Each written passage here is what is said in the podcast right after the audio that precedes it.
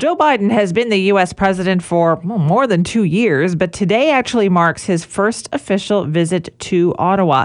And they have a lot of lost time to make up for here. Many topics that those two are going to be covering with the prime minister in several meetings that are going to be happening. To find out more about this, joining us now is Touria Izmi, who is our global national reporter, uh, telling us all about this trip today. Good morning. Morning. So, what can we expect to get out of this? What um, what kind of preparation is going into this for today?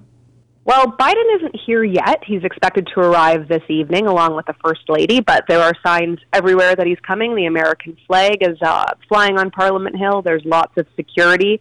Um, and as you point out, there is a lot to cover uh, defense, the economy, um, Im- immigration. So Biden is likely going to cover all these topics during his address to Parliament tomorrow. Uh, this is a presidential tradition, but it has been a long time since a, a president has spoken to Parliament. Uh, Trump broke that tradition.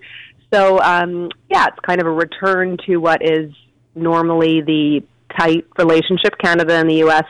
have, but, um, you know, it, it has taken a while, as you point out. Uh, he's been president for two years, and while the pandemic had delayed his visit, he has visited other countries.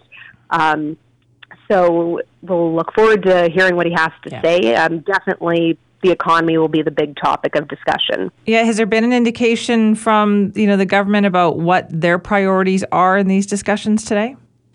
Um, as far as the U.S. government is concerned, um, it will really be a, a lot about promoting clean energy and clean energy jobs, and and that is also a priority for the Trudeau government. Um, the Americans are spending massively on this with the Inflation Reduction Act. You know, five hundred billion dollars in government spending, and a lot of that is going towards green jobs.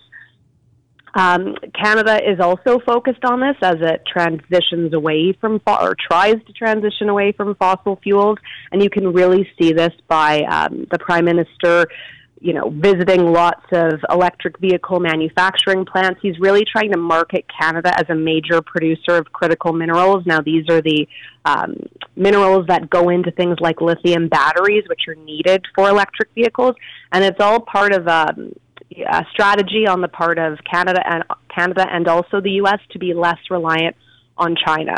So I, I think really promoting green jobs is going to be a, a, major topic of discussion between the two leaders. Right, and I know they'll you know they'll be all friendly and it'll all look like a great one, but there are still some thorny issues too, Touria. So what are some of those expected more challenging issues that the two leaders might discuss? I mean, the big challenge is really defense. Canada, you know, routinely misses its NATO targets.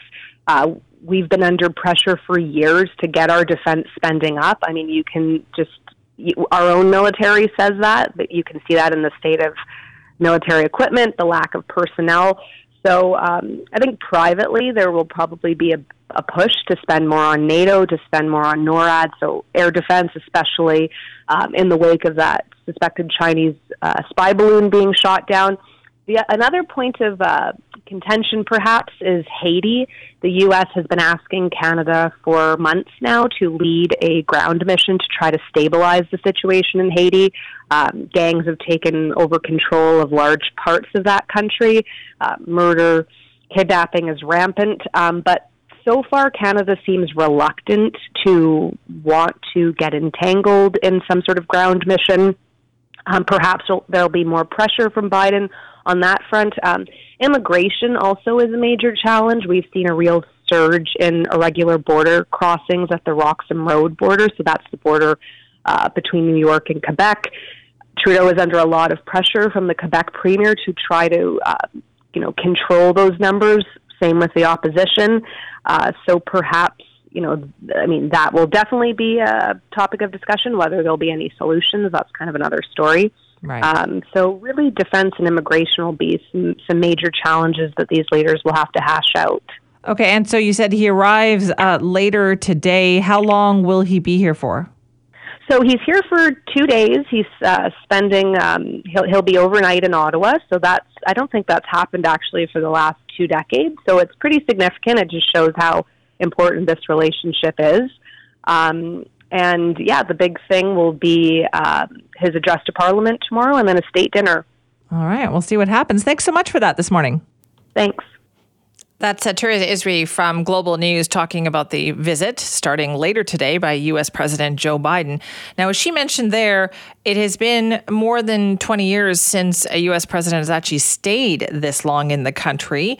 They might have, you know, in the past come for a day and left, but this is a pretty significant visit considering that it's actually taken a while, right, for President Biden to get here longer visit. Also, the address to Parliament is something that does not happen with every presidency. Uh, yes, he is doing it tomorrow, previously done by Barack Obama 2016, Bill Clinton 1995, Ronald Reagan did it in 87, Richard Nixon did it, so Ford and Carter did not. Uh, John F. Kennedy did it. Uh, we had Eisenhower who did it. Uh, Franklin Roosevelt did it. So this will only be the 10th time that it's actually happened. So it is a pretty significant visit. But as mentioned, there's also a lot for them to discuss. And we will, of course, continue to have complete coverage of that. Gets underway a little bit later today. Up next, we are going to talk about Indigenous names on government documents. This has become a very important and significant issue, and we're going to talk about why that is. Why is it so important to have this happen? We'll talk about it coming up next.